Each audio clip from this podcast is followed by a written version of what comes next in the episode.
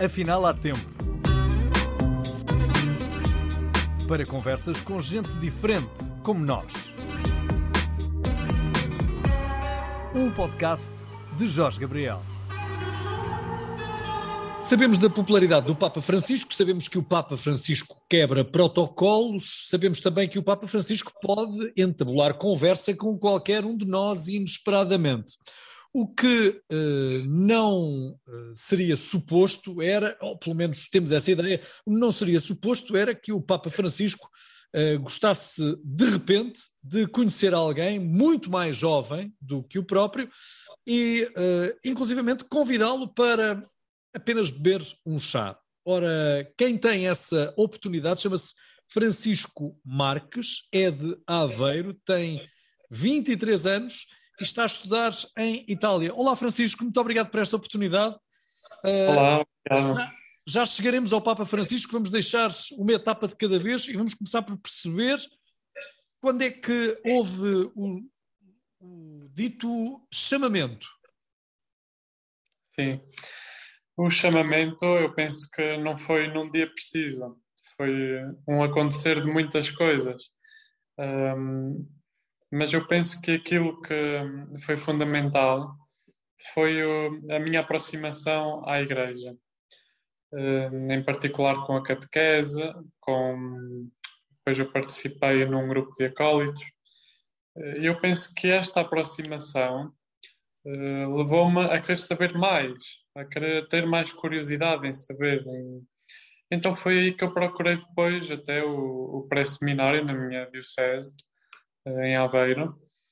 Um, mas pronto, depois tudo uh, mudou com um convite do meu, do meu parque, do sacerdote que já me acompanha há muitos anos. Um, ele convidou-me para ir a Fátima, uh, a frequentar num, num grupo vocacional com outros jovens. E bem, foi aí que eu conheci um sacerdote italiano e foi a partir daí que depois consegui vir para a Itália. Francisco, já vamos a esse passo de gigante há com certeza algumas interrogações sobre o que levará uma criança, um adolescente, a optar por este caminho. Se é certo que a família já era uma família religiosa, uhum. eu conheço muitas famílias religiosas que eh, não lhes passa pela cabeça que algum dos seus filhos possa um dia vir a ser eh, padre, a vir a seguir o sacerdócio a reação da família. O, Francisco tem mais, tem mais irmãos? Sim, eu tenho um irmão mais velho. Bem, a reação no início uh, foi de espanto, de surpresa, não é? Em particular por vir para a Itália. Um, mas isto foi assim: eu fui frequentar este campo vocacional uh, em Fátima durante uma semana. Os meus pais foram-me levar até lá e quando eu voltei para casa, disse olha, o, o padre italiano convidou-me para ir passar uma semana com ele uh, à Itália. Mas eu ainda não tinha decidido em nada de seminários, nem nada disso, nem, nem a ideia de ser padre, isso ainda não existia. Um, mas eu acabei por aceitar esse convite, vi mais como umas pequenas férias. um, mas foi assim que aconteceu. Eu frequentei depois um outro campo vocacional na Itália, foi o primeiro impacto com uma cultura diferente. Eu uh, gostava imenso da ideia em poder viajar, conhecer outro, outros, outros países, outras culturas. Uh, e para mim foi uma experiência fantástica essa semana que passei na Itália, em particular na Toscana. Fizemos esta viagem de carrinha com outros jovens e foi uma aventura, foi muito divertido. Uh, e foi aí que eu comecei então a fazer as primeiras perguntas a mim mesmo. Uh, podemos saber que perguntas são essas? Até porque eu tenho outra para colocar logo a seguir, que é uh, o que é que acontece num campo vocacional. Mas vamos às, às perguntas Sim. do Francisco primeiro. Sim. Bem, as perguntas uh, são aquelas que penso que são típicas de qualquer jovem, que é o que é que eu vou fazer? eu tinha acabado de, de terminar o 12 ano, um, eu frequentei dois estágios em empresas, porque eu, eu estudei eletrónica e telecomunicações e, hum, e, fiz estágio, portanto eu já estava até com algumas ideias em continuar nessa área. Eu não sabia ainda muito bem se continuar a estudar, se ir trabalhar, mas uh, foi aí que eu comecei a fazer uh, realmente essas perguntas.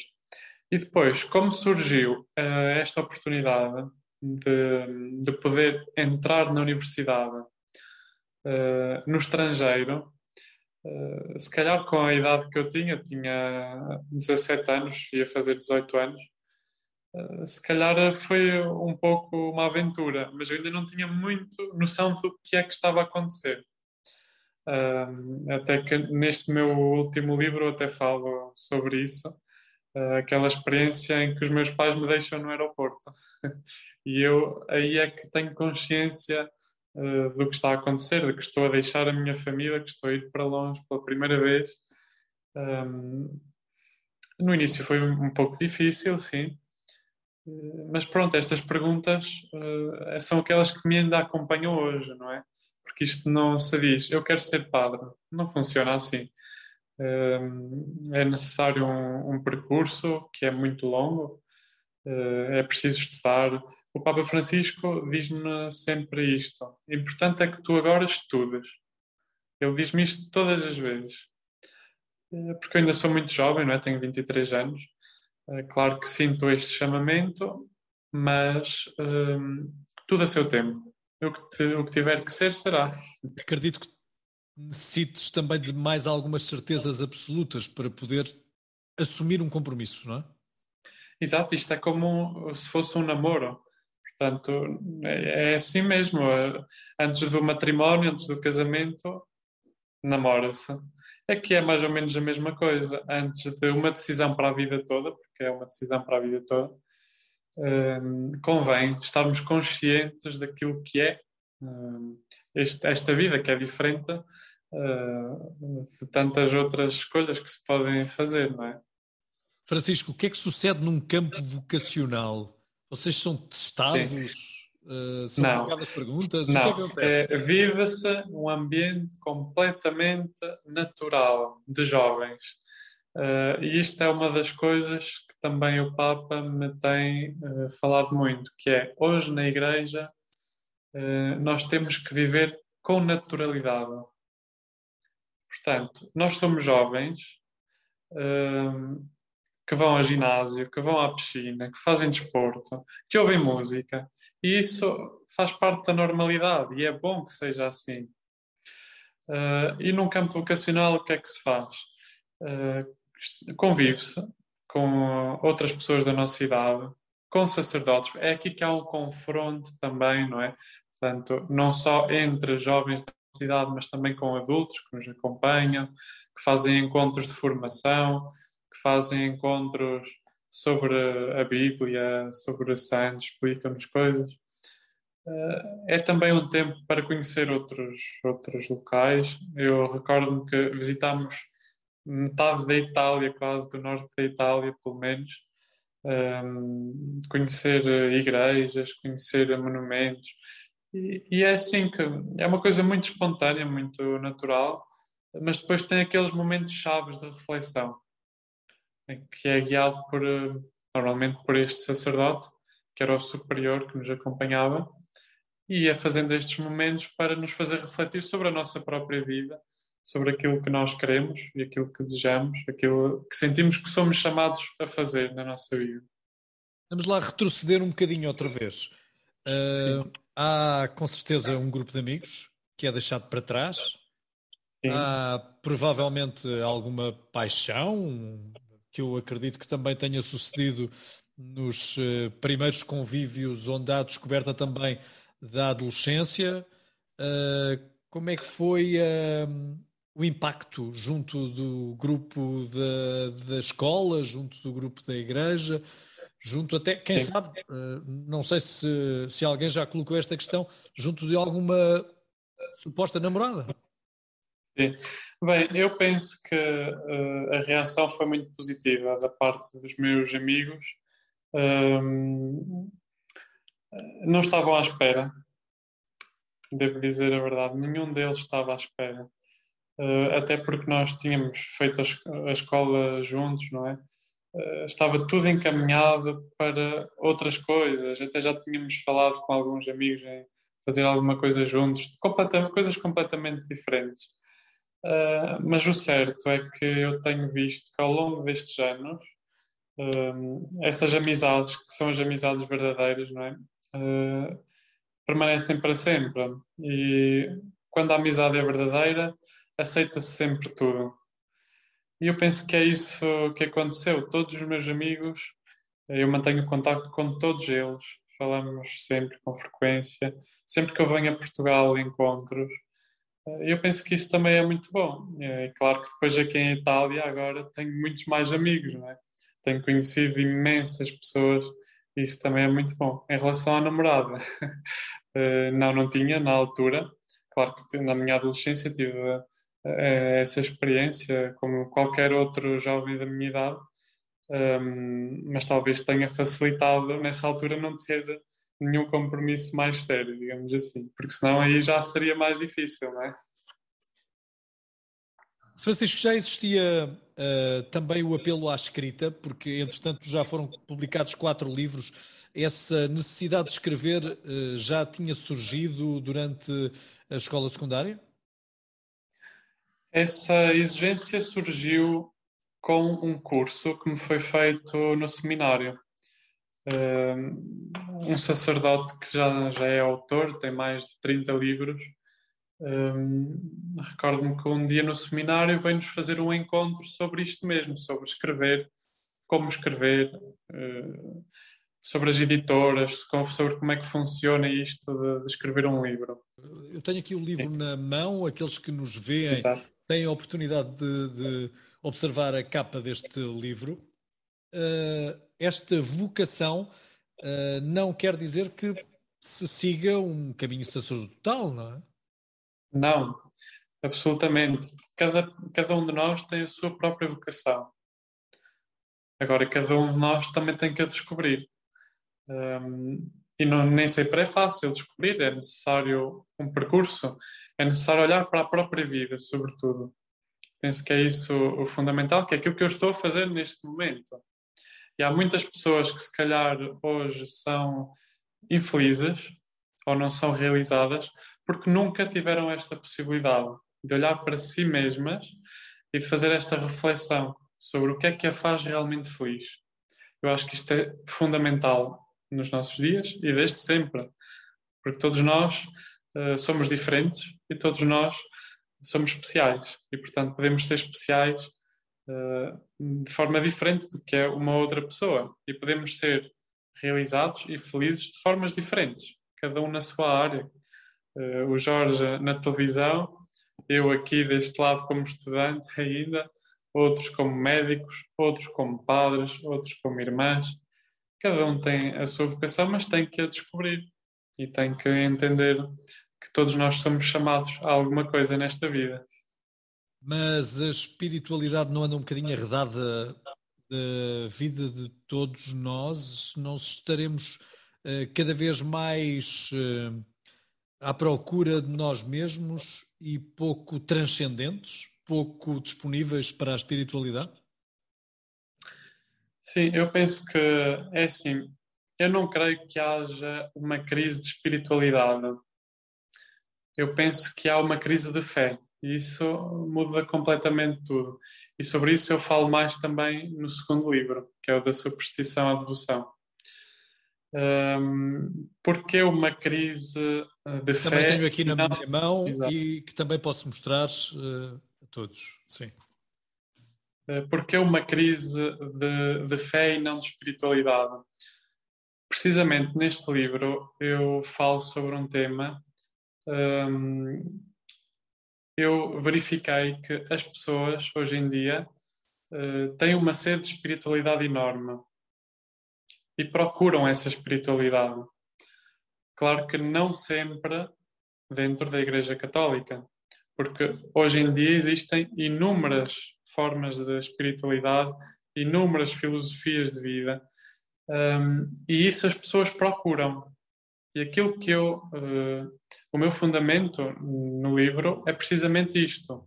Um, o ser humano, o homem, é um ser tipicamente religioso. Isto é uma frase muito teológica, uh, que não é minha, que tem, eh, foi estudado e tem vários autores que falam sobre isso. Um, mas é isto, homo, é homo religiosus, quer dizer, é, tipicamente religioso. O que é que isto quer dizer? A espiritualidade está presente em nós, é, muito na nossa fé também católica, cristã, não é? É, porque cremos que somos corpo e espírito, ou corpo e alma, como quiserem chamar. Um, claro que hoje eu penso que assistimos a uma crise de fé mas isso não implica que a pessoa em não acreditar que esse campo espiritual desapareça ou não exista mais. Não, porque a pessoa, mesmo que se se considera, uh, se olhar muitos ateus, uh, ou pessoas que não sabem bem em que acreditar, uh, acabam por dar lugar a estas formas de superstição ou formas de espiritualidade. Podem não ser aquela católica, eh, mas que é de qualquer forma uma, uma forma espiritual. E isso acontece hoje na nossa sociedade. Francisco, e então, e porquê é que isso está a suceder, em particular na Igreja Católica? Porquê é que as pessoas estão afastadas da sua fé na Igreja, na ótica de alguém com 23 anos e que está ainda Sim. para mais a estudar? Sim, isto eh, também eh, falamos sobre isto em geral, eh, mas também acontece de facto na Igreja Católica. E esse é um facto que eu também chamo a atenção no livro, porque, por exemplo, eh, eu falo sobre um episódio que uma vez eh, um sacerdote aqui na, na Itália me, me relatou. Ele disse-me que uma das Eucaristias mais assistidas pelos católicos é o Domingo de Ramos. Porquê? Porque no Domingo de Ramos cada pessoa leva o seu ramo e é abençoado. E as pessoas gostam de o colocar em casa. O que é que nós temos que ter em atenção aqui? Isto é uma devoção ou é uma superstição? Muitas das vezes, e se calhar na maior parte dos casos, é uma superstição. Porque este mesmo sacerdote dizia-me: a maior parte destas pessoas nunca mais volta a uma celebração durante o ano e vem só por causa do ramo. Isto é uma superstição. Isto é superstição que pode existir dentro da nossa igreja, dentro da Igreja Católica. Um, quando eu, em vez de olhar para este símbolo como um sacramental, que é o que propõe a Igreja, não é? Como um símbolo em que representa a presença de Deus e da sua proteção e da sua bênção, quando eu olho para aquilo como um objeto que me traz sorte, como um amuleto mágico. Quando a superstição ou o pensamento mágico entra uh, na nossa mente, aí estamos a ser supersticiosos. Algumas uh, das conversas já mantidas com o Papa Francisco, ele uh, expressou essa preocupação no afastamento da humanidade da sua expressão de religiosidade? Sim. Bem, eu penso que este tema é um tema muito polémico mesmo na Igreja. E hum, o Papa Francisco, a nossa relação começou precisamente com este livro. Foi depois de eu lhe ter entregue este livro na versão em espanhol que começou a nossa a relação de amizade. Bom, vamos Foi lá então contar daí. a história, não é? Sim. Vamos lá então começar Exato. a contar a história. Há, uma, há um encontro, não é? Há um encontro na, eh, em plena pandemia hum, no pátio de São Damaso, que é aqui por trás de mim, muito próximo, que é no Palácio Apostólico, no Vaticano. Porquê é que se estava a fazer aí a audiência e não na Praça de São Pedro? Porque estávamos em plena pandemia, portanto era tudo mais, uh, o espaço era mais pequeno uh, para, para ter menos pessoas e também não existiam os turistas que costumam existir agora nesta altura, não é? Um, e o que é que isso permitiu? Permitiu que o Papa conseguisse cumprimentar praticamente todas as pessoas que lá estavam, uma a uma. Eu tive essa sorte, se lhe quisermos chamar assim. Uh, o facto é que eu realmente consegui entregar este livro ao Papa Francisco.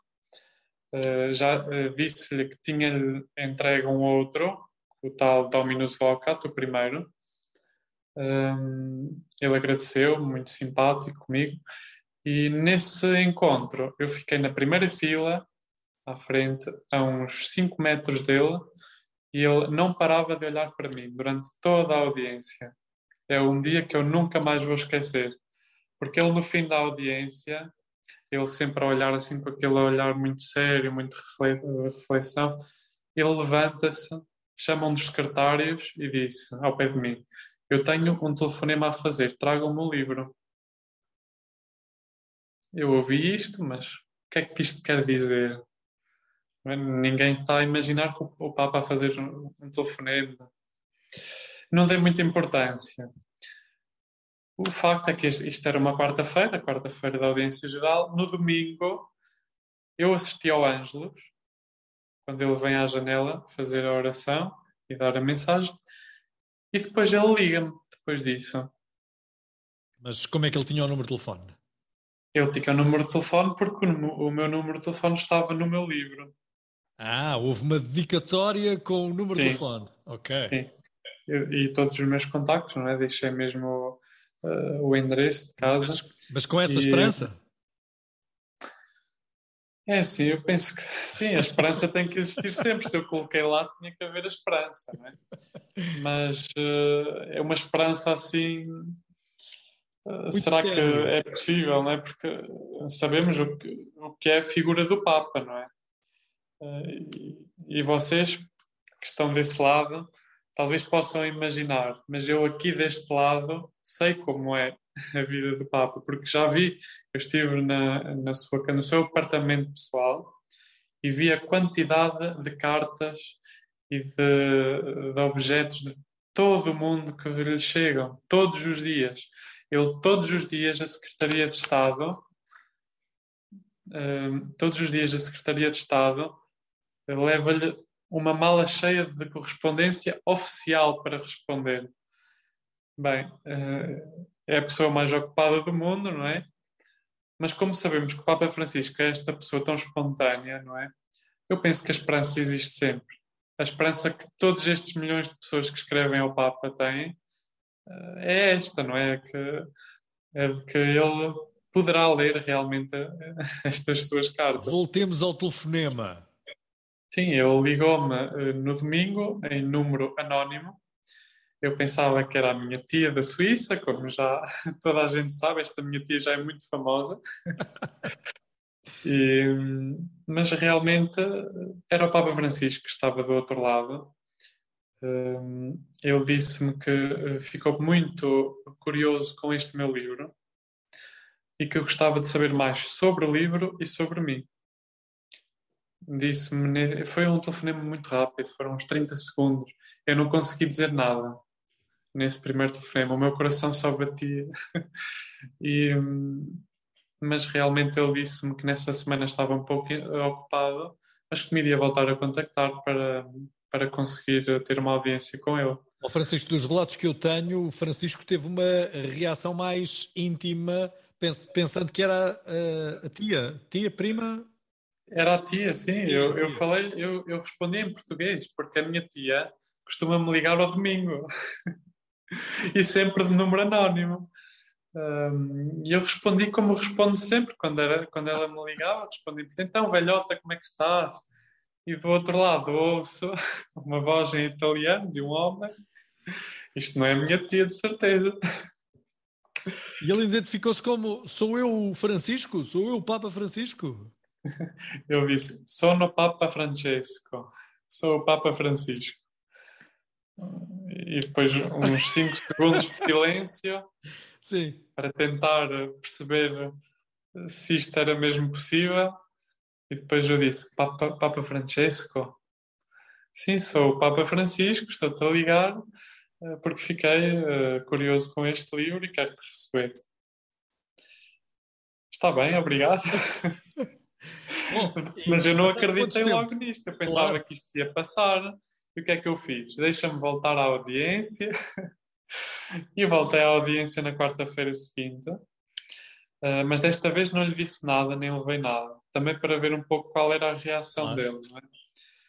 E para meu espanto, ele, quando me viu, reconheceu-me e voltou, uh, voltou para mim, que ele estava do outro lado, e disse-me: Eu não me esqueci de ti.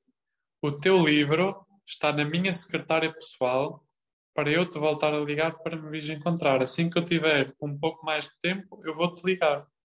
E assim foi. Passado uma semana, uh, lá me voltou a ligar e assim fui ao primeiro encontro com o Papa. Uh, primeiro encontro com o Papa de admiração profunda, de uh, apenas silêncio e a ouvir o que o Papa tinha para dizer? O primeiro encontro foi um misto de emoções, devo dizer, porque tudo começou de uma forma muito formal. Portanto, eu cheguei ao Vaticano, à Guarda Suíça, disse: Tenho um.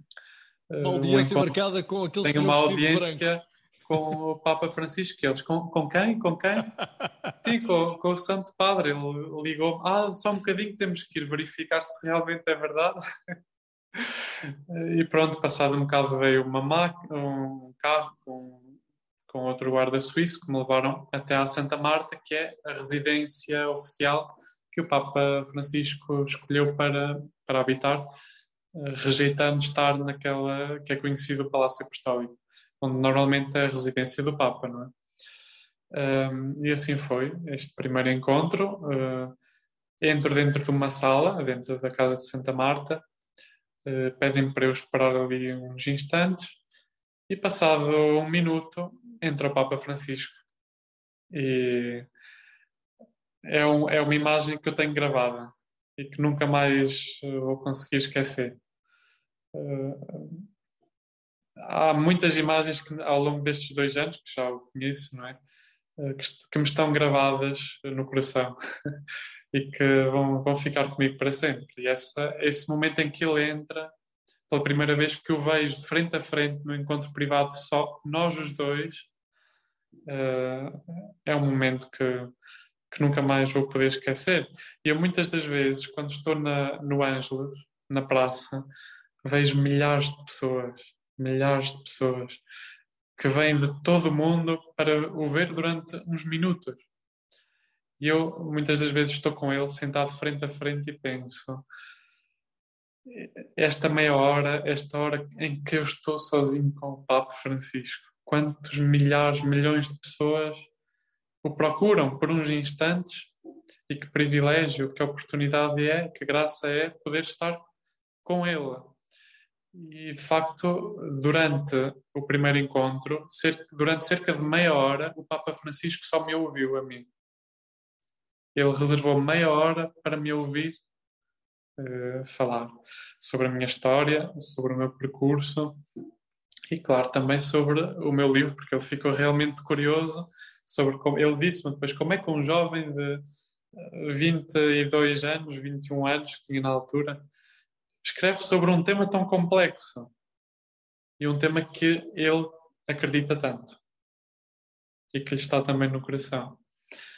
Um, e foi assim, foi este o primeiro encontro. Nesse primeiro encontro, um, ele quis-me ajudar também, uh, de uma forma mais direta. Ele deu-me o seu número de telefone pessoal, um, ele procurou depois ajudar-me uh, através do, do cardeal uh, vigário de Roma, portanto era uma residência aqui no Vaticano, ajudar-me com uma bolsa de estudos para a universidade, aliada, claro, com algumas ajudas que vou recebendo, seja com as vendas dos meus livros, seja com algum benfeitor que, vou, que vou encontrando. Um, e é assim, já lá vão dois anos. Isso parece uh, um prémio da lotaria, mais do que outra coisa qualquer. Exato, exato. E de repente tenho o, o, o, Papa como, como mentor, não é? Não é exatamente o mesmo que outra pessoa qualquer. Uh, sem entrar, com certeza, em intimidades, porque uh, essa reserva, os franciscos, os dois, deverão ter que manter. Sobre o que é que falam? Sobre o estado do tempo, o que almoçaram, o que jantaram, sobre os estudos? Qual é o motivo de conversa Sim. entre vocês? É assim, nós uh, falamos sobre todo tipo de temas.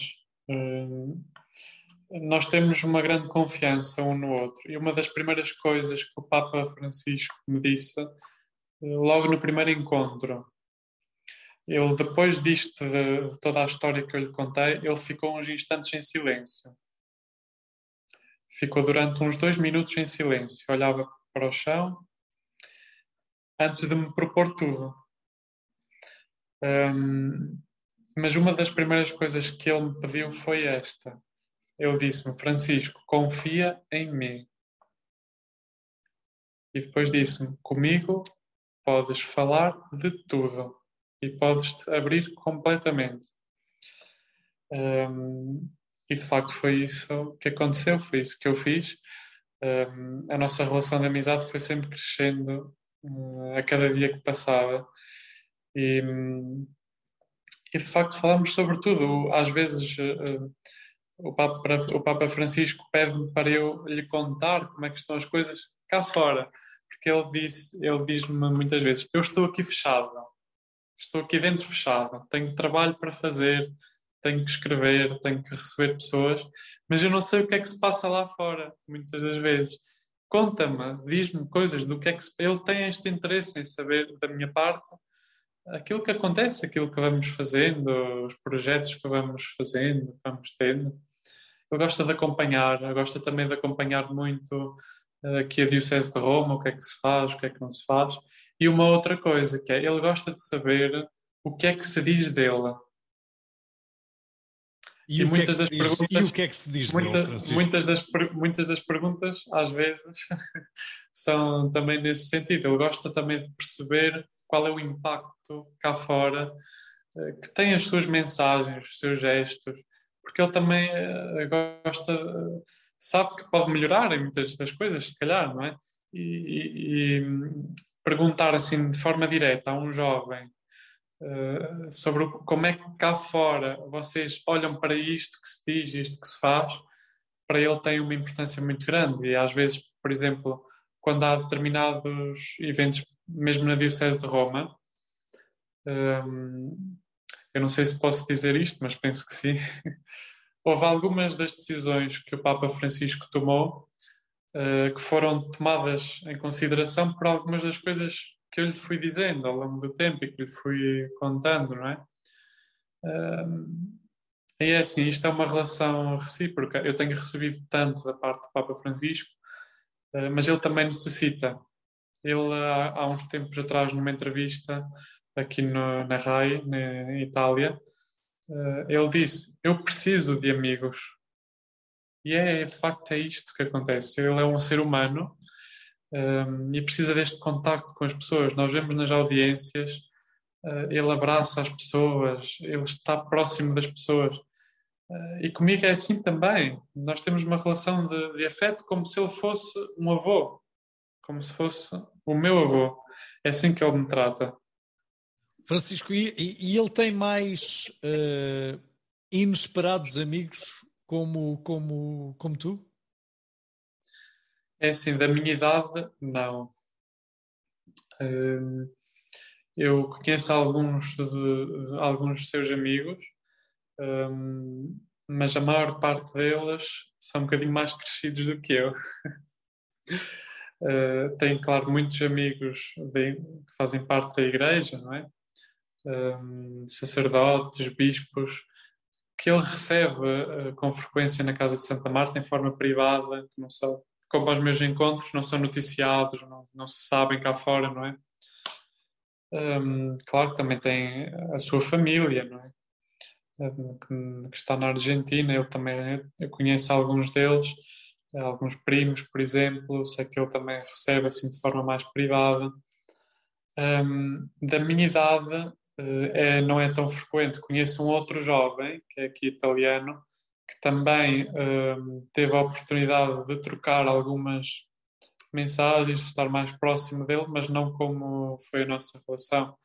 Um, porque este, este rapaz, que também é um escritor italiano, um, não, não, não, não, não, se recebem assim de, como, como foi comigo, como foi com a minha história, não é? Talvez, eu sei que o Papa Francisco gosta muito de pegar no telefone e ligar para as pessoas. E isso ele mantém. Ele gosta de manter este contato com as pessoas e com os amigos. Uh, mas, de facto, não é para me orgulhar nisto, mas durante a pandemia eu fui a pessoa que, que o Papa Francisco mais recebeu em forma privada, obviamente. O Francisco, e ele pergunta-te por Portugal? Tem curiosidade? Sim. muitas vezes. Sim, sim. Sim, eh, já falámos imenso sobre Portugal. Ele gosta muito de Fátima. Ele ficou encantado em, em conhecer Fátima. Porque ouvir falar é uma coisa, mas ir lá, uh, a ver a precisão do adeus, por exemplo, ele emocionou-se. Nós vimos, assistimos todos, não é? Uh, ele gosta muito de Fátima, faz-me imensas perguntas uh, sobre Portugal, sobre como é que está a situação em Portugal, na Igreja, Igreja Católica, os jovens. Falamos um pouco sobre tudo. Francisco, sabemos que a escolha de Portugal eh, para a organização das Jornadas Mundiais da Juventude tem tido, não só da parte do Papa Francisco, mas também da organização portuguesa, uma preocupação muito grande para que tudo corra pelo melhor.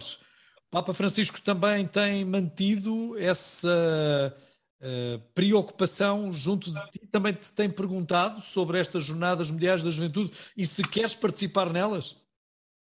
Sim, claro que sim. Um, ele gosta muito uh, de estar com os jovens uh, e este acho que é um dos maiores eventos da Igreja Católica. Sendo um Papa do outro lado do mundo, como o próprio se intitulou, ele deparou-se com uma Europa que ele conhecia, com certeza, porque muitas vezes visitava o Vaticano antes mesmo de ser Papa, mas deparou-se com uma realidade um pouco diferente da perspectiva que tinha, por aquilo que tu já conversaste com o Papa. Um, sim, de facto ele já conhecia a Europa, não é? Um, mas claro que é, que é diferente. Eu penso que eu, eu experimentei isso mesmo. Só de vir de Portugal para a Itália, a cultura é, complet, é completamente diferente. O modo de pensar mesmo eh, das pessoas é completamente diferente. Um, e em termos eclesiais, mesmo na igreja, também há, as realidades são diferentes. E nós vemos isso um, no estilo do Papa Francisco. Ele está habituado, um, por exemplo, nas homilias, a não ler e a dizer aquilo que lhe vem à cabeça. Um, muito uh, contrário daquilo que vimos com o Papa Bento XVI, por exemplo. Um, este é um seu estilo que foi uh, adquirido na Argentina. Porque ele, se nós formos ver muitos dos vídeos que existem dele um, quando estava na Argentina, ele era assim, ele era espontâneo uh, no modo de falar, no modo de estar com as pessoas, de ir ao encontro das pessoas, eh, era já um pouco daquilo que ele acredita ser a igreja, não é? A igreja próxima das pessoas, que é aquilo pelo qual ele está a lutar mais e que sempre lutou desde, desde que é Papa. E de facto é isso. Eu penso que ele se habituou bem a este nosso modo diferente de, de sermos igreja, não é? Um, mas, por exemplo, não é de surpreender se um dia formos a uma missa dele na Basílica de São Pedro e ele quase dizer palavrões para nos chamar a atenção. Uh, ele, uh, uma vez, há uma expressão em italiano, em italiano um, que eles usam muito aqui na Itália, que eu não sei se posso dizer isto, mas penso que, que não há podes, problema podes. se o Papa o diz, não é? há uma expressão que se diz que é avere le palle, ter uh, os tomates no sítio certo. uh, e ele, numa homilia, não estava a ler, mas ele estava a falar sobre uh, se vocês tiverem alguma coisa contra uma outra pessoa, falava para os padres especialmente, não é? Tenham tomates para ir falar com outra pessoa. E ele não disse, obviamente, essa expressão assim, disse avete pantaloni, que é muito semelhante, não é? Um, mas não, não nos é de espantar isto. Uh, é o estilo do Papa Francisco. Ele é assim, o que ele tem a dizer, ele diz. E uh, querer uma igreja fora da própria, uh, porque ele considera a que. igreja em saída, como igreja, igre, a igreja é junto dos fiéis e não os fiéis dentro da igreja, não é? Exato, é a famosa frase a igreja em saída, uh, que é de facto isto, que é não estar, como ele diz, nas sacristias ou nas capelas à espera que seja a própria pessoa a vir a ter com, connosco, com os sacerdotes ou com nós católicos, mas sermos nós a, te, a tomarmos a iniciativa de irmos, porque ao fim e ao cabo é esta a mensagem do Evangelho, ir por todo o mundo, não é esperar que venham até vós as pessoas, ir por todo o mundo, é esta a mensagem que ele uh, reforçou com o seu pontificado, sem dúvida. Francisco, tu ainda estás a estudar, ainda não tomaste a tua decisão, uh, ainda não uh, optaste pelo sacerdócio, mas consideras que este teu convívio com o Papa Francisco, este teu, esta tua oportunidade por estares a estudar em Roma, te transformou? Tu és uma pessoa diferente? Não és melhor nem pior, mas sentes-te uma pessoa diferente? É assim, a minha vocação é a minha vocação e essa eu tenho que descobrir, não é?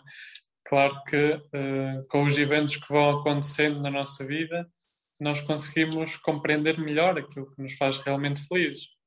Se um, este meu contacto, proximidade com o Papa Francisco um, me impede de escolher outro, outro caminho, não. Eu sou completamente uh, livre um, e é assim que o Papa me quer.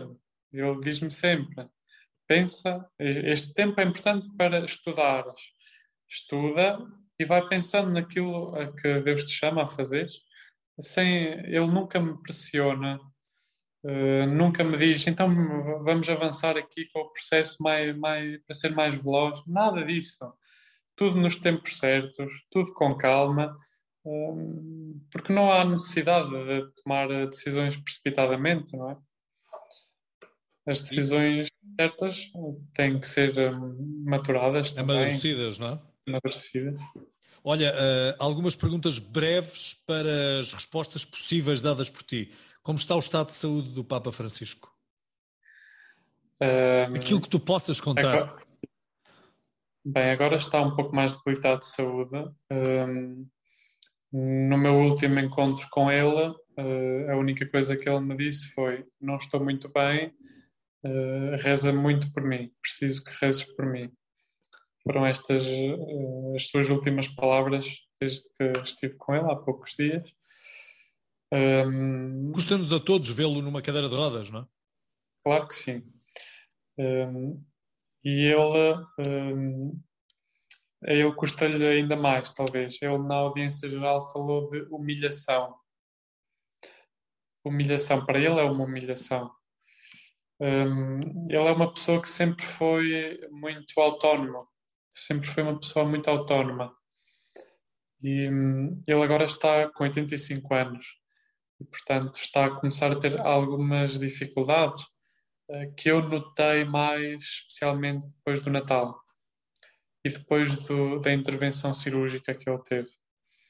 Eh, porque eu no ano passado uh, recordo-me eh, de o ver muito mais forte do que agora. Ele, por exemplo, quando ia preparar os meus presentes, que ele costumava me oferecer terços, livros, etc., era ele que ia preparar. Eu via-o abaixar-se, a pegar nos livros, a preparar o envelope, a fazer as coisas. Agora já não o faz, já não tem essa capacidade especialmente depois do Natal, vejo um pouco mais debilitado. E isso também o, o mete um pouco abaixo. Claro, também o é. abala. Também o abalará, com certeza. Uh, assim como a guerra. Uh, Mostra-se muito desapontado com, com a guerra e por não conseguir fazer mais do que aquilo que já tem tentado fazer? Bem, eu penso que um, nós não sabemos tudo aquilo que ele faz. Um, assim como ele pega no telefone né? e liga para mim, ele pega no telefone e liga para quem quer que seja. Um, ele é uma figura política, não é? Ele é um chefe de Estado e temos que ter em consideração que a Santa Sé, o Vaticano, um, e a diplomacia da Santa Sé tem um peso enorme em todo o mundo uh, e tem uma presença enorme em todo o mundo. E, um, eu penso que estão uh, a ser feitos uh, passos muito importantes uh, da parte da Santa Sé, que tem acompanhado todo o processo e tem feito o que é possível, não é? Mas já aqui este estilo do Papa Francisco que está sempre presente quando ele foi à embaixada da Rússia pedir esclarecimentos ao embaixador da Rússia sobre aquilo que se estava a passar, não é? Ele passou todos os protocolos, porque existe uma diplomacia, existe um secretário de Estado do Vaticano que tem que ser avisado, tem que ser contactado os embaixadores. Não, ele pegou no carro e foi lá, como um comum cidadão, perguntar o que é que se está a passar. E claro que ele sabia o impacto. Ele é muito assim, ele, ele, ele é uma pessoa muito inteligente. Uh, ele sabia que iria ter impacto esta sua mensagem, não é? Um, e nós estamos habituados a ver o Papa Francisco a falar mais com gestos do que com palavras. Ele há, há, poucos, há poucas semanas também, numa outra entrevista, uh, perguntaram-lhe sobre a paixão de Cristo, o que é que ele poderia dizer sobre o horário das três horas que se estava a aproximar. Ele ficou em silêncio. Durante uns segundos ficou em silêncio e não respondeu. Eu penso que uh, estes são os gestos uh, mais marcantes que o Papa pode fazer e pode deixar-nos. Mais do que mil palavras, uh, estes gestos, sem dúvida, abalam qualquer pessoa que os possa, que os possa ver. Apesar de ter aceitado, percebemos na altura e por algumas descrições com alguma relutância este pontificado, ter aceitado este esta incumbência de tomar a liderança da Igreja Católica, crees Sim. que há algumas saudades de ser Jorge Bergoglio? É assim, ele já estava a pensar em reformar-se na altura, né? e de facto não, não esperava que depois do Papa Bento XVI, né, que era considerado um grande teólogo, que ele da Argentina pudesse, já com a sua idade também, não é? Porque já não era tão jovem quanto isso. Mas eu, eu tenho a certeza que ele nunca deixou de ser o Jorge Bergoglio. Uh, e os nossos encontros uh, têm essa característica. Quando eu vou encontrá-lo, eu não vou encontrar o Papa Francisco. Não está lá o Papa Francisco está lá a pessoa que é o Jorge. Um, e isso nota-se, porque muitas das vezes ele nem vem vestido de Papa. e um, a nossa relação é uma relação de amizade, como qualquer uma outra pessoa pode ter. Um, e com um cálice é do vinho do Porto? De... Como? E com um cálice do vinho do Porto? Exatamente, quando é possível, eu trago sempre, quando venho de Portugal. Ele gosta imenso e gosta muito de chocolate. Muitas das vezes fazemos também uh, lanche juntos, às vezes eu levo-lhe até algumas coisas, ele gosta sempre muito.